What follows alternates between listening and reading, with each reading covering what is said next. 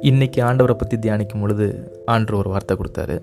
என்னன்னா நீ பல கனவை காண்ற வாழ்க்கையில் நம்ம அப்படி இருப்போம் ஆஸ்வதியமாக இருப்போம் நல்ல நிலைமையில் இருப்போம் உயர்ந்தவனாக இருப்போம் பல நல்ல காரியங்களை செய்வோம் அப்படின்னு சொல்லிட்டு ஒரு பல பகற் கனவுகளை கண்டுட்ருக்க.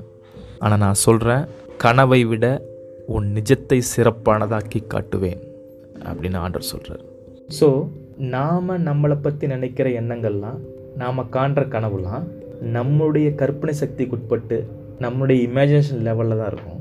ஆனால் ஆண்டவர் நம்மை நினைத்து வைத்திருக்கிற எண்ணங்கள் திட்டங்கள் நோக்கங்கள் இதெல்லாம் அவருடைய இமேஜினேஷன் லெவலில் இருக்கும். அவருடைய இமேஜினேஷனை பற்றி நம்ம சொல்ல தேவையில்ல. ஆண்டவரால் ஒரு லோ தாட்டை சிந்திக்கவே முடியாது. அவரால் ஒரு மொக்கையான பிளானை போடவே முடியாது.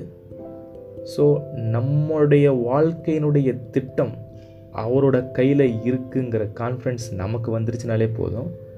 பயம்லாம் பறந்தோடிட்டு விசுவாசம் ஆட்டோமேட்டிக்காக சூழ்ந்துக்கும். ஸோ கர்த்தர் சொன்ன அந்த விதமான வாழ்க்கை உங்களுக்கும் எனக்கும் அமையட்டும்.